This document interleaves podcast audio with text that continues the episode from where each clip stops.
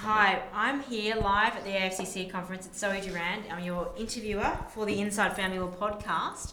Um, and I have a repeat customer. I'm here talking with Stephen Page. He was in the original Inside Family Law book um, and talked a little bit about family law and his own experiences with divorce and separation. And now um, you're here at the conference as a presenter, Stephen. Yes, I was a presenter, Zoe, and it's, and it's good to good to see you. Good to see you First well. time to actually meet you. Yeah, we've spoken before. Mm-hmm. Um, but yeah, good to see you. Um, I wanted to speak with you about. Look, I did see that you've had had a baby. Yep, And, and, you know, and as of today, she is four weeks and one day old. My So- my baby daughter Elizabeth. I know when we interviewed, we were talking about surrogacy. Um, you know, you're now interviewing the book, and, and I think you mentioned that Elizabeth is a um, was also through surrogacy. That's Yeah, she was Elizabeth, she yeah? was born through surrogacy. So my my husband Mitchell and I, when we got together, he said to me, "Well, I want to have a baby," and I thought, "Well, I've got two grown-up kids, and I've gone through divorce, and I've paid child support, and I've had all the bitterness that goes with a broken marriage, and I'm older than you are, and do I really want to go through that?" And then I thought, it's really unfair of me to say to him, "We can't have a child." when I know that for myself, this was an innate part of me that if I didn't have a child, then something wasn't right with my life. And I thought that was particularly unfair of me. So I thought, okay, I'm on board the train. We'd better get, better get moving. And we had um, dramas. Um, but, the, but the first thing that happened to us was that some years ago, our, our surrogate, um, who lives in Brisbane, uh, said to us on Christmas Day uh, that she'd had her daughter, didn't want to have any more, and wanted to have our child, and that she loved the two of us. And we both cried. We both cried. And my brain at that stage went like one of those old fashioned washing machines, you know, the top loading washing machines, because not only did I have that thinking, this overwhelming uh, joy uh, um, of generosity from her, but the other part of me, which was, oh, this happens to my clients. So it was extraordinary having both of those um, emotions at the same time.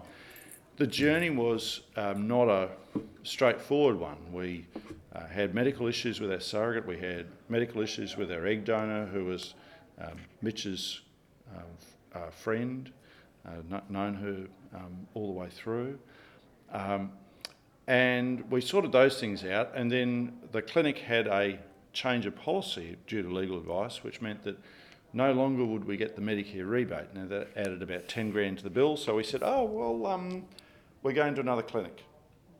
And at that stage, I had a good working relationship with, with the first clinic. I still do, um, but it was a bit um, tricky there for, for a couple of seconds. And we get to the second clinic, we start, start over on the process again, and the first pregnancy was a miscarriage. And you just feel like you've had a kick in the guts. It's just, just awful, just awful. And I've had clients who have had a miscarriage um, through surrogacy and they just said, that's it, we're out of here.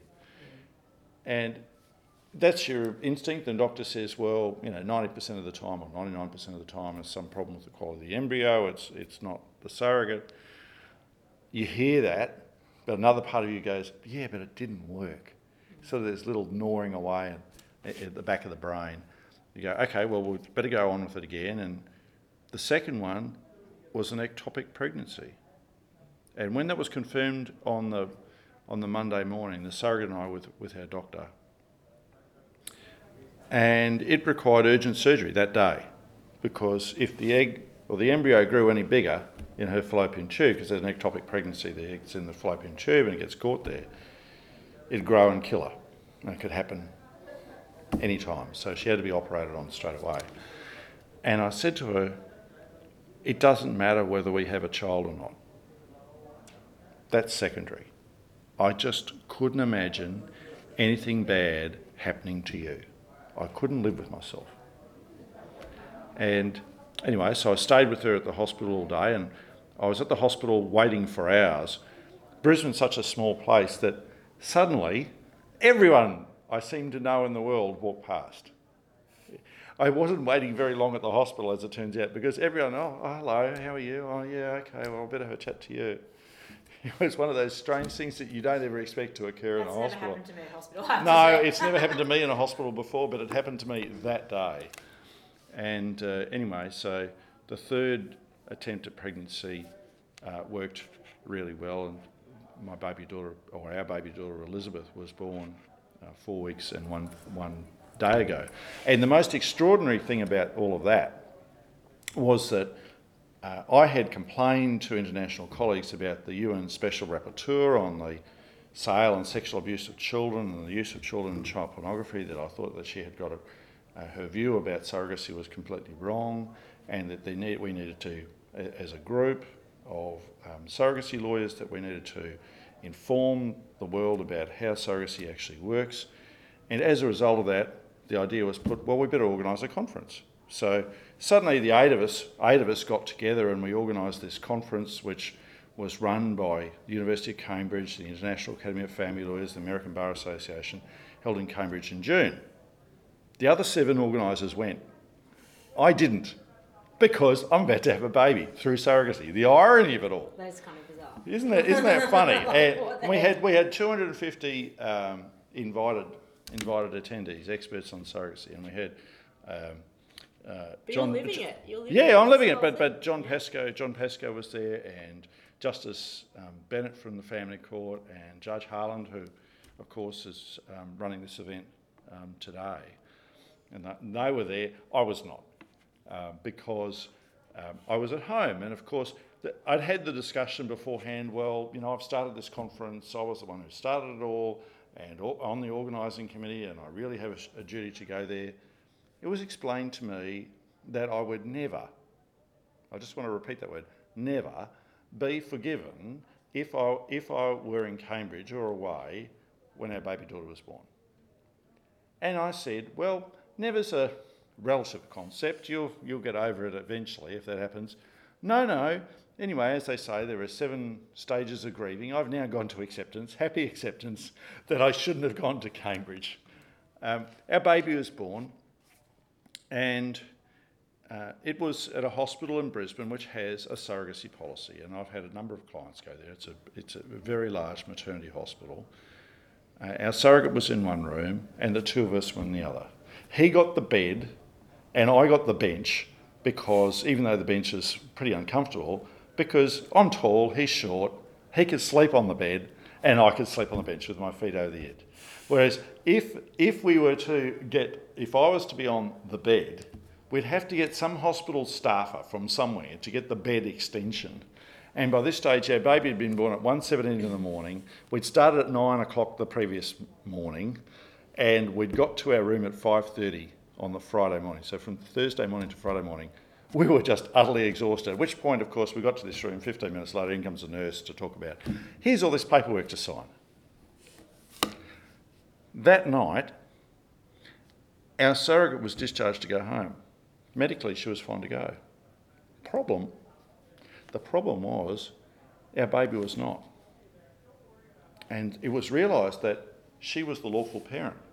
And there was no discussion at all, despite my best efforts, that my husband being the genetic parent and both of us being intended parents, he at least was clearly a parent within the Masson and Parsons test.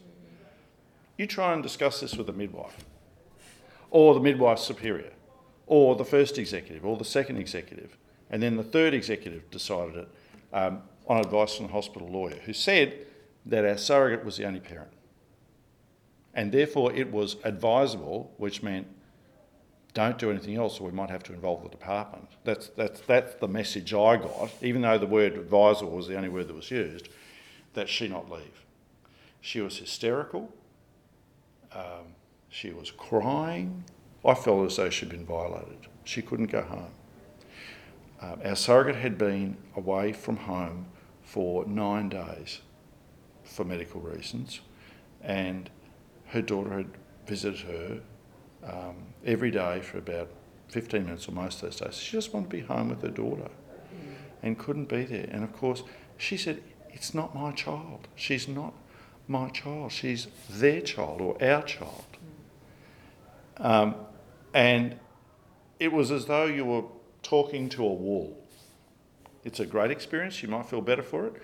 But will you change the wall's opinion about you? No, you won't. There was nothing that could be done, and we had to um, had to deal with it. I've since written to the hospital, happily setting out to them my concerns about what happened, so that next time um, the lawyer might actually look at um, the law and take into account what happened in Masson, and even if it were otherwise, if they if they were firmly of the view that she was the only parent, that they had um, some kind of process so no one has to go through that So how ever did you again. escape in the end? Well, we left um, the following day. We left the following day, and as hospitals say, um, we'll, you'll leave at about 9.30 in the morning. We left about 3.30 in the afternoon. My father had a maxim which was, hospital time is not real time. And we experienced that maxim in practice. Um, so she's been home ever since, and we'll be going through the process of applying uh, for a parentage order. We've considered ourselves to be the parents. Our surrogate, of course, considers herself not to be a parent. Um, before we went into this process, I was always of the view that the post birth process works, namely, wait for the child to be born, then get the order, and as we have in Queensland, New South Wales, for example, have an assessment through the process. Having seen this, experienced this, I think, no, we shouldn't be doing that. We should be doing what the uh, England and Wales and Scottish law commissions have said that provided you go through the ticker box, you've complied with all these specific requirements of the statute, then at birth the intended parents are recognised as parents as a, automatically without the need to go to a court later on to validate that. If something falls apart between the surrogate and the intended parents, that's different. But if it's and if it's not compliant, that's different. But if it's compliant and everyone's happy with it, tick, tick, tick, away you go. And if if we'd had that situation under our statutes here or in Brisbane, um, we wouldn't have had that situation. It would have been loud and clear to the to the hospital we were the parents and she was not. So now you've experienced it firsthand. I Yep. think that's given you a valuable insight into how things can really work. Yep. Or how things are not working. Yeah, and, and you know the funny thing is, I'd never seen it with clients before. And the hospital said this was and they'd done quite a few surrogacy births. They've never had a situation where the surrogate wanted to leave before the babies. I've had one surrogate who left before the baby, and it wasn't in that hospital, and there was no drama with it. Absolutely no drama. And what was extraordinary about that hospital was that they weren't going to allow the intended mother to stay in the hospital in the first place as a parent. But when the child was born, the midwife said, Oh, we're going to make room. And they, they changed everything, and then they were even more flexible. Um, most clients have experienced the child being handed over in the hospital car park. We didn't have that because the child was in our care. Our baby daughter was in our care from the very beginning. And the funny thing was, about a week after our child was born, the ABC decided to do a story about um, the Cambridge Conference. And they'd been in contact with me and said, Oh, you may know something about surrogacy. And then when I explained to them I was the initiator of the conference, and then I said to them, But I couldn't be there because we were having a baby, suddenly they wanted to know about the baby. And then the most extraordinary thing happened uh, a week after, about a week after she was born. Suddenly there's an ABC story. We're in the story. There's a photo of the two of us um, with, with Elizabeth. And I post that on my Facebook page and I get trolled immediately. Oh no. Yeah, I have a woman who is, uh, hates gay men having children, hates surrogacy, and decided to troll me. Well, they call them trolls for a reason. They call them trolls for a reason. Thankfully, all those comments were taken down, but it left a bad taste in the mouth. So, what are your thoughts about all this going forward in terms of law reform, surrogacy, from your own personal first-hand experience? Well, I think the um law commissions in the UK got it right. I, th- you know, our, our laws are model on the UK laws, and uh, in our laws there is a there is a provision that says that typically you can't apply for an order until about a month after the child is born, and then six months after the child is born is the upper limit. That six months, by the way, came about by a completely perverse um, uh, process. It was as a result of a member of the House of Commons responding to a constituency inquiry. No, no logic to it, there's no sense to it, but then became part of the English law or the, the UK law. And of course, we, we said the ACT was the first to do it. We looked at that and went, oh, that's a good law, we'll copy that. But that, that, that's that That's the story behind the reason. that's the yeah. story behind how that how that came about. So, I think that the uh, approach that it's automatic um, is very sensible. Um, we see that happening currently in Ontario and British Columbia and Illinois, and and with pre-birth orders in the United States to a degree um, right across the US. Thank you so much for sharing your personal story. I mean, obviously, most people, at least in the family law community, know who you are, and you know that you're, you're well known, you know, in that community as a, as a lawyer in this area, and um, and obviously with a special expertise in surrogacy. But it's really nice that you've shared your own personal experience um, about that as well with me today. That's really generous of you. Thank So- you, Zoe. Thank you so much. You've been listening to me, Zoe Durand, um, chatting with Stephen Page, who is a family lawyer in Brisbane and also proud parent to Elizabeth. Is that right? Absolutely, There you Elizabeth, go. yep. So I got name wrong. There you go. Proud parent to Elizabeth. Thank you very much.